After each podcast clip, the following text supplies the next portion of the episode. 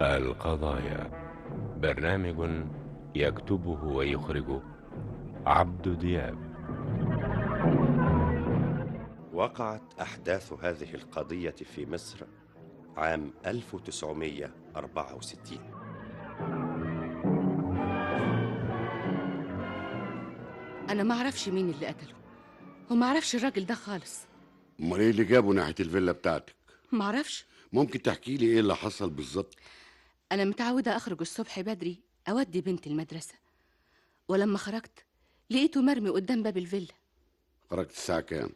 بنتي مفروض تكون في المدرسه الساعه سبعة ونص وانا عاده بخرج حوالي الساعه سبعة لما شفت المجني عليه مرمي كان لسه حي انا لقيته مرمي قدام الفيلا صرخت والناس اتلمت وبلغوا البوليس الفيلا اللي انت عايشه فيها دي ملك مين ملكي انا وباسمي وارثاها عن المرحوم والدي متجوزه كنت متجوزه وجوزي مات من حوالي سنتين ونص المجني عليه كان متعود يزورك في الفيلا بتاعتك ما انا قلت لحضرتك معرفوش خالص واول مره اشوفه اه انت كنت فين امبارح بالليل كنت في شقتي وما خرجتش منها خالص طول النهار بعد ما جبت بنتي الصغيره من المدرسه في حد زارك امبارح يا مدام ناديه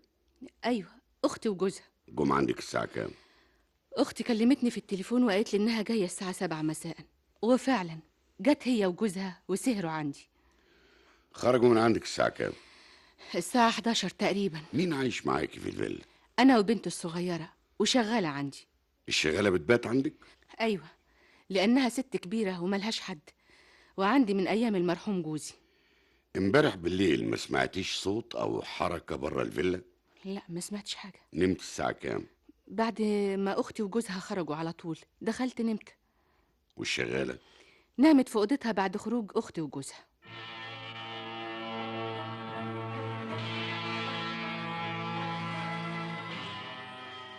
أنا كنت مع مراتي عند أختها نادية وخرجنا حوالي الساعة 11 وانت خارج كان المجني عليه مرمي قدام باب الفيلا لا ما شفتش حاجة خالص الدنيا كانت ضلمه ولا في نور قدام باب الفيلا كانت ضلمة لكن أنا معايا عربيتي ولو كان في حد مرمي كنت شفته من نور العربية بعد ما خرجت رحت فين روحت بيتي أنا ومراتي انت متعود تزور ناديه اخت مراتك حسب الظروف ساعات تيجي عندنا وساعات نروح لها وناديه اخت مراتك هي اللي طلبت منكوا تيجوا تسهروا عندها مراتي طلبتها بالتليفون ونادية قالت لها تعالي ورحنا عندها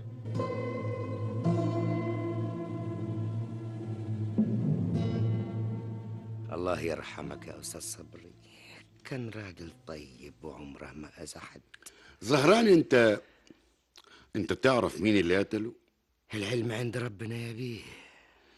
انت بتشتغل عند المجني عليه صبري من امتى أنا بقالي سنين يا بيه من أيام المرحومة أمه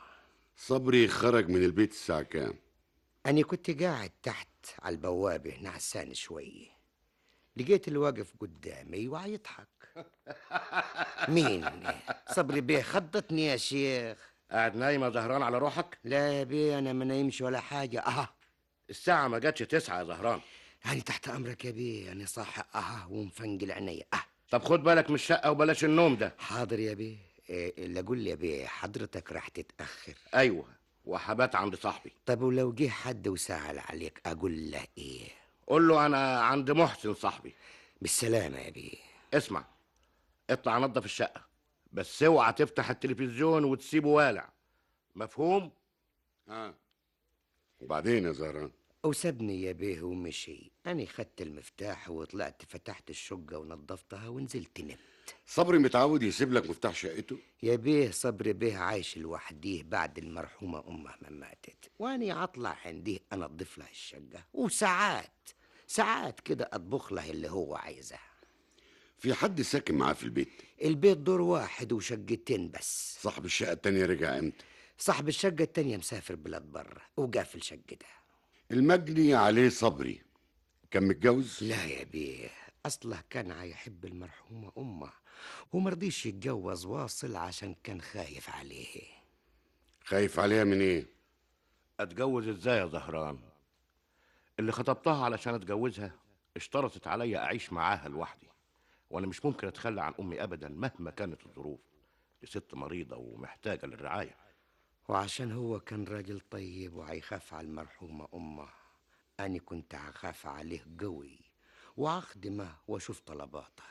في حد من أصدقائه بيترددوا عليه في شقته محسن صاحبه كان ساعات يزوره هاني لكن صبري به الله يرحمه كان بيحب يروح له بيته هناك ويسهر عندي هناك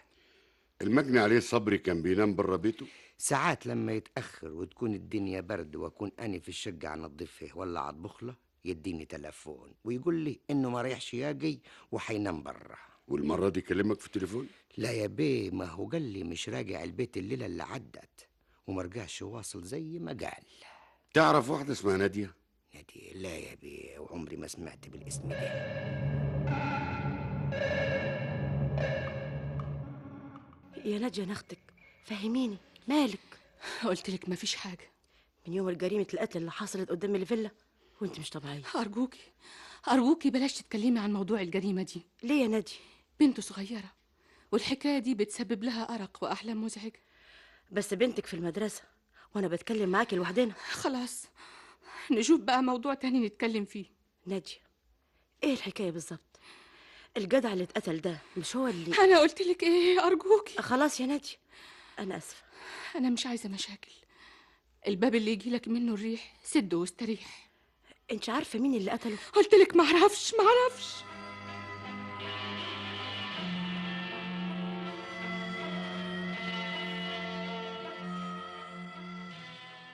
صبر الله يرحمه ما كانش صاحبي وبس ده كان صديقي واخويا وكل حاجة في حياتي صبري جالك بيتك الساعة كام بعد الساعة 9 مساء وخرج من عندك الساعة كام حوالي الساعة 11 مساء بس هو قال للشغال اللي عنده اللي اسمه زهران انه مش راجع البيت بعد ما جاله زهران هنا واتكلموا مع بعض شوية قال لي آه، أنا راجع بيتي ما هو مش معقول تسيبني نايم الصبح وتخرج لشغلك هو كان فاكر عندي أجازة ولما لقاني مضطر أروح شغل تاني يوم فضل يرجع بيته زهران قال له ايه ما أعرفش لأني كنت ساعتها في المطبخ بحضر لهم العشاء مم. مين كان سهران معاكوا يا محسن أنا وهو وصديق تالت اسمه محمود محمود خرج معاه لا لا لا محمود خرج قبله بكتير بعد ما اتضايق من القعدة ايه اللي ضايقه المرحوم صبري كان غاوي قراية كتب وأنا زيه ولما لقانا محمود بدأنا نتكلم عن الكتب والقراية ضحك بتضحك على ايه بقول ايه انا ماليش في حكايه القرايه عن اذنكم اقعد اه، يا محمود رايح فين يا عم انا راجل متجوز وراجع بيتي اشوف اولادي ومراتي وخليكم انتوا في القرايه والكتب بتاعتكم يا محمود القراية شيء عظيم اسمع في كتاب ظريف جدا أنا عاوزك تقراه يا عم صبري الله يسترك انا ماليش في حكايه القرايه ومش فاضي على فكرة هتفضل طول عمرك كده عن اذنكم انا مش ناقص صداع اه وبعدين يا محسن وسابنا صديقنا محمود ورجع بيته وفضلت سهران أنا وصبري نتكلم صديقك المجني عليه صبري ما فكرش في الجواز بعد موت والدته أنا كلمته في الموضوع ده وقال لك ايه يا صديقي العزيز ما انا سبق وقلت لك انا حياتي هي القرايه وانا كده كويس ولا انت فكرت بقى في جواز ونفسك تخلص مني أنا كنت زيه مهتم بالقراءة وعلشان كده كانت أجمل لحظات حياتنا لما نقعد أنا وهو نتناقش في اللي قريناه المجني عليه صبري له اعداء لا لا لا أبدا وعمري ما سمعته اشتكى من حد انت عارف كل اصدقائه طبعا في حد من اصدقائه اسمه فؤاد فؤاد لا لا لا مفيش حد بالاسم ده زهران انت تعرف واحد اسمه فؤاد فؤاد فؤاد فؤاد لا, لا يا بيه فيه جواب لقيناه في جيب صبري باسم فؤاد يا بيه أنا ما أعرفش حاجة عن الجواب ده ولا أعرف اللي اسمه فؤاد ده اللي حضرتك هتتكلم عنه أنا اسمي فؤاد الجواب ده بتاعك يا فؤاد وريني كده لو سمحت اتفضل الجواب ده بعته واحد صاحبي باسمي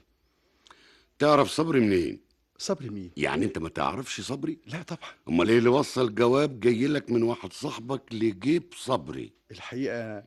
الحقيقة أنا مش فاهم حاجة أنا مش فاهم إزاي ده حصل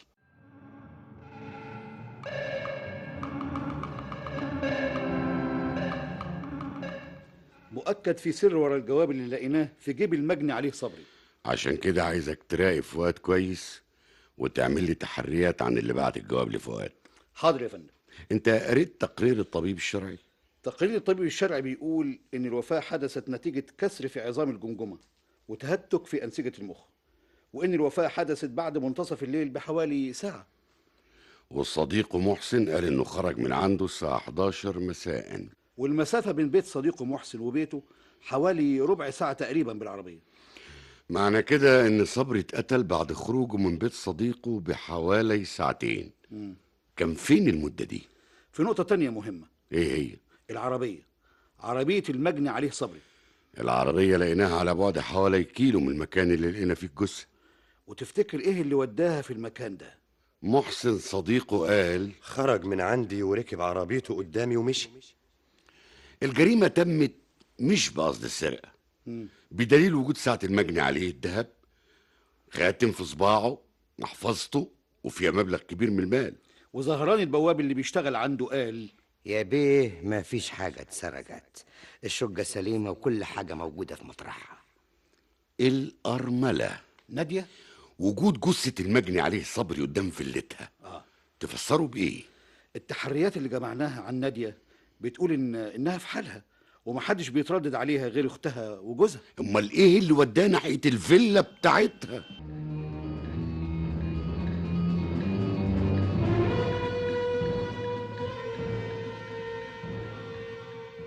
هو فعلا كلمني في الموضوع ده إمتى؟ آه، من حوالي شهرين كده قال لك إيه؟ في يوم كنا سهرانين عند صديقنا محسن وسابنا ودخل يحضر لنا العشاء لقيته قاعد حزين وبيتنهد مالك يا صبري بتفكر في ايه ممكن الإنسان يعيش طول عمره لوحده مش فاهم أنا بدأت أفكر في حياتي وبعدين معاك ما تفهمني مالك أنت بعد شوية هتسيبنا وتروح لمراتك ولولادك فهمت فهمت إيه؟ متضايق من الوحده يا صبري ساعات بكره أرجع البيت صحيح أنا مشغول بالقراية لكن ساعات كده بحس بالملل نفسك تتجوز يا صبري وخايف خايف من ايه تفتكر لو اتقدمت الواحدة في سني ده ترضى تتجوزني؟ ده متوقف عليها وعلى سنها وظروفها نادية مين ناديه أرملة مات جوزها وعندها طفلة صغيرة عرفتها ازاي مش مهم عرفتها ازاي المهم اتقدم لها ليه لا ايه ايه مالكم مالكم قاعدين ساكتين ليه اتحرك يا جدع انت هو يلا حد يساعدني علشان تتعشوا ها آه. إيه اللي حصل بعد كده؟ ما اعرفش لانه ما كلمنيش بعد كده عن الموضوع ده خالص شفت نادية اللي كلمك عنها دي؟ ابدا ما شفتهاش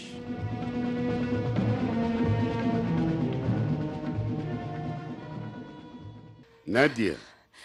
انت كنت تعرفي المجني عليه صبري ما انا قلت لحضرتك اني معرفوش بس هو فكر في الجواز منك مين مين اللي قال لحضرتك الكلام ده قلتي له ايه لما طلب يتجوزك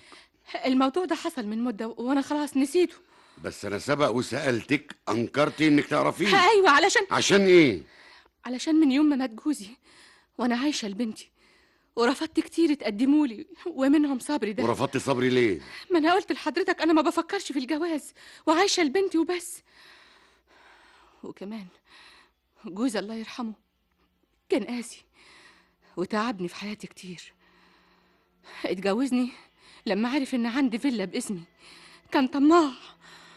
وما كنتش عايزه اكرر المأساة دي تاني مهما كانت الظروف علشان كده رفضت صبري وكل اللي تقدمولي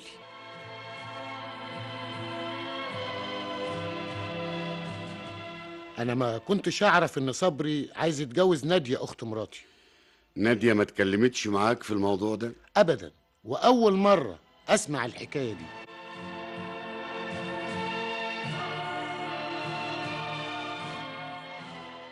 نادية أختي قالت لي إن صبري اتقدم لها عشان يتجوزها ونادية كان رايها ايه نادية رفضته زي ما رفضت كتير غيره وقالت لي لو سمحتي من فضلك انا مش عايزه حد يعرف حاجه انا مش هتجوز اوعي تقولي لجوزك او لاي حد ان صبري او غير صبري تقدم لي وأنا احترمت رغبتها وعشان كده ما اتكلمتش خالص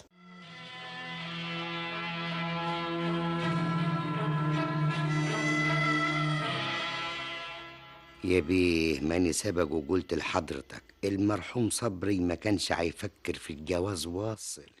يعني ما كلمكش عن ناديه ناديه ناديه مين يا بيه الله يرحمه قلي بعضمة لسانه أني ما رايحش أتجوز يا زهران وكفاية عليا القراية وصحباتي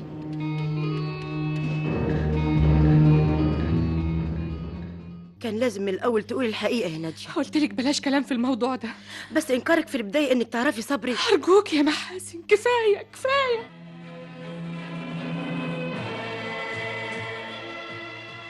في حاجة تانية يا بيه اسكت شويه يا زهران يا بيه طب آه، ما انتوا فسدتوا الشقة قبل كده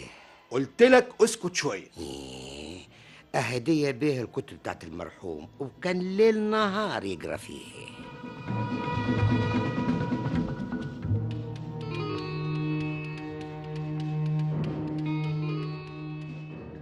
الكتاب ده بتاعك يا محسن آه لا ده بتاع المرحوم صبري كنت مستلفه منه انت كنت صديق البجني عليه صبري ومؤكد عارف حقيقه افكاره طبعا طبعا طب ممكن تفسر لنا العباره دي دي دي دي دي اللي كاتبها بالقلم الرصاص أيوة، على الكتاب ده حالات معينه قد تصبح فيها الصفات الشخصيه للانسان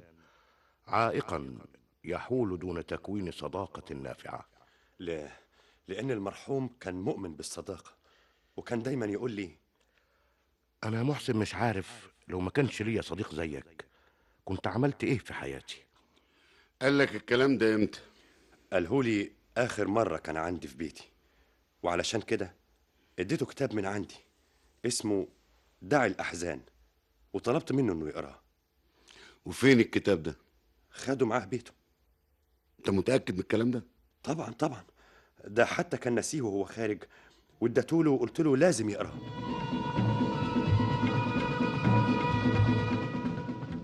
يا بيه حضرتك كل ساعة والتانية تيجي وتشوف كتب المرحوم هو هو الكتاب كتاب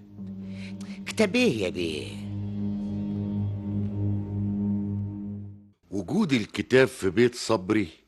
معناه انه رجع بيته بعد ما سهر مع صديقه مظبوط طيب ايه رجع الكتاب البيت معنى كده ان زهران كذب لما قال انه مرجعش البيت خالص طيب زهران بيكذب ليه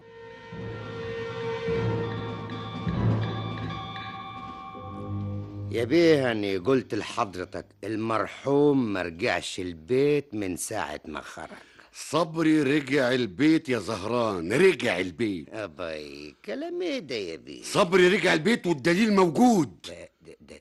دليل دليل ايه يا بيه الكتاب ده الكتاب ده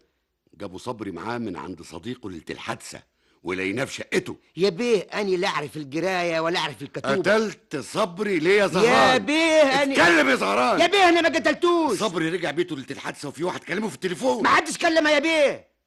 وايه اللي عرفك ان محدش كلمه في التليفون راح أقول الحقيقة يا مم. بيه راح أقول إيه الشيطان شاطر يا اتكلم بيه. اتكلم يا زهران يا بيه صبري كان عايز يقطع عيشي ويفضحني ازاي في يوم يا بيه كنت قاعد في الشقة عنده بطبخ له ولقيته هيصرخ علي زهران ايوه يا بيه ايوه يا بيه خدامك يا بيه يا زهران كان فيها عشرة جنيه جديدة سايبها هنا على الكومودينو الكلام ده معناته ايه يا بيه زهران آه. أنا عمري ما كنت بخيل عليك وأي حاجة بتطلبها بديها لك يا بيه بس تلاقي حضرتك صرفتها ولا مش واخد بالك عيب يا زهران عيب قلت لك يا بيه طلع العشرة جنيه يا زهران من جيبك اباي اهو كده انت راح تخليني ازعل منك مش عايز تطلعها وريني جيبك يا بيه بيه مش معقول مش معقول كده تفتشني ايه هو انا حرامي مش دي العشرة جنيه يا زهران يا بيه دي دي دي, دي بتاعتي يا بيه العشرة جنيه دي بتاعتي يا زهران وأنا كنت كاتب عليها بقلم رصاص نمرة تليفون واحد صاحبي قابلته في الشارع ليه كده يا زهران ليه على العموم أنا هسامحك المرة دي بس مرة تانية هفضحك وهسجنك يا زهران مم. وبعدين يا زهران كنت خايف ومرعوب منه بعد ما كشف اللي حصل ولقي العشرة جنيه في جيبي وبعدها بكم يوم جاني واحد صاحبي اسمه مغاوري كان عايز يشتغل سايس في الجراج اللي على نصة الشارع اللي وراني جاني البيت وندى علي يا زهران يا زهران هاني هاني يا مغاوري تعالي ايه اللي مقعدك في شقه لافند اللي بتشتغل عنده ما المفتاح معاي والبيه لما ما يكونش هاني هيقول لي خليك فوق في الشقة عشان ارد على التليفون مفتاح معاك اي اقعد اقعد عشان اطوقك الطبيخ اللي اطبخه للبيه بيدي وكمان بتطبخ يا زهران ما هاني مش بواب هاني وبس داني كل حاجة اه بقول لك ايه يا زهران آه. ما نفسكش في حته ارض كده باسمك أرض أرض إيه يا جدع إيه طب ما أنت عارف البير وغطاه عارف عارف بس يعني الشقه حلوه وفيها حاجات كويسه قوي مغاوري إيه؟ وبعدين وياك بقول لك ايه يا زهران آه. انت مش بتقول معاك إيه؟ المفتاح ايه كويس لو انت اديتني المفتاح ده وعملت واحد زيه إيه. طب ليه؟ ايه صبرك عليا يا زهران وخلينا اتكلم آه. اها اديني صبرت اتكلم وخرجت انت مع البيه بتاعك وجيت انا بالمفتاح اللي معايا وخدت كل حاجه في الشقه أنت هتقول إيه يا مغاوري إيه، انا بفكر في مصلحتك يا صاحبي أيوة بس آه، بس ايه ما انا قلت لك بفكر في مصلحتك آه، اه وبعدين يا زهران جواها في دماغي يا بيه واديته المفتاح وعمل مفتاح زيه وفي ليلة خرج المرحوم صبري وقال لي حنان بره عند صاحبي محسن يا زهران خلي بالك من الشقه وبعد ما خرج بساعة واحدة سمعت اللي جاي لي من برا وهيخبط على الباب مين؟ يو هو انت انا عارف انك لوحدك طب ايه اللي عرفك اها شفت البيه بتاعك راكب عربيته من ساعه اي طيب، وقال انه ما رايحش يرجع وحيبات هناك عند صاحبه فرصه فرصه بالنسبه لينا افتح معايا مم. طب بس انا موجود في الشقه ولو اتسرقت راح يلزموها فيي وراح يقولوا ان انا اللي سرقت تشوف لك اي حته تروح فيها هتقول ايه اروح فين تروح له هناك المين ايه للبيه بتاعك انت مش عارف بيت صاحبه هي عارفه تروح له هناك باي حاجه وتسيبنا نتصرف حجه حجه هي خد له اي حاجه معاك قول له واحد صاحبك جه وكان لازم توصل له الحاجه دي حاجه حاجه حاجة. زي ايه ايه جواب مثلا مم. طب الناصح والجواب ده راح اجيبها منين انا معايا جواب جابوا البوسطاجي باسمه فؤاد في العماره اللي انا شغال فيها سايس هنشيل الظرف ونحطه في ظرف تاني وتروح لصبري وتقول له واحد جابه وقال لازم تسلمه له حالا اها ما تصحصح معايا يا زهران وتخليك راجل وعملت ايه يا زهران وخدت من مغاوري الجواب وخدت بعضي ورحت لهناك عند صاحبه وسلمته الجواب بص الله كده للجواب يعني واستغرب وقال لي غريبة أنا مش فاهم حاجة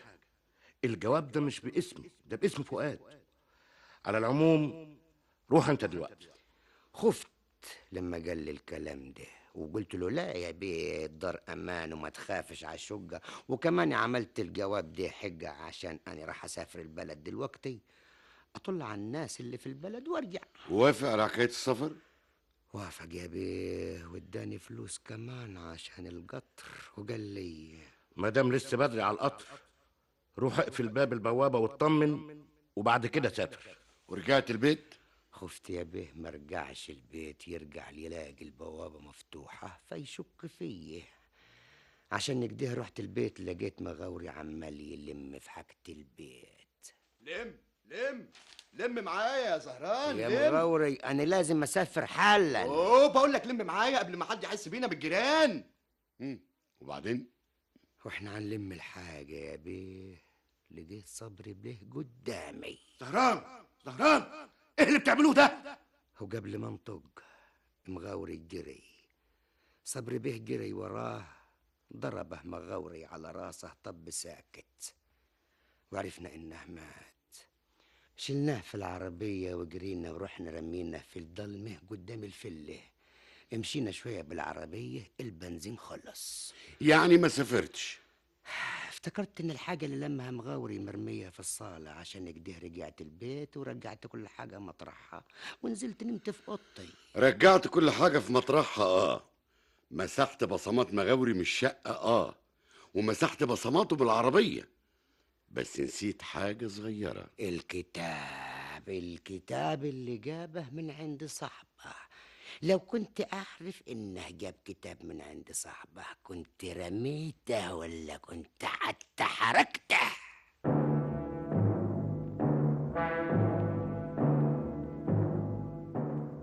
أغرب القضايا